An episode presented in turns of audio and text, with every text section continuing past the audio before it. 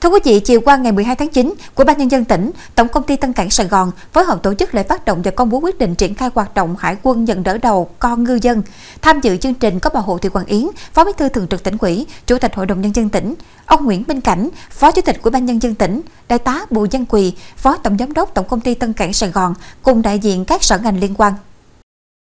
Tại chương trình, Tổng công ty Tân Cảng Sài Gòn nhận đỡ đầu năm học sinh là con ngư dân có hoàn cảnh đặc biệt khó khăn trên địa bàn các huyện Châu Thành, Ba Tri và Bình Đại với mức hỗ trợ 500.000 đồng một tháng một học sinh cho đến khi các cháu tròn 18 tuổi. Ngoài ra mỗi cháu còn được tặng xe đạp và 2 triệu đồng từ công ty Qua Tiêu Tân Cảng và công ty cổ phần vận tải thủy Tân Cảng. Dịp này, Tổng công ty Tân Cảng Sài Gòn cũng ủng hộ địa phương 160 triệu đồng để xây dựng hai căn nhà tình nghĩa cho gia đình chính sách, trao 50 suất quà cho 50 hộ ngư dân có hoàn cảnh khó khăn, mỗi suất trị giá 1 triệu đồng.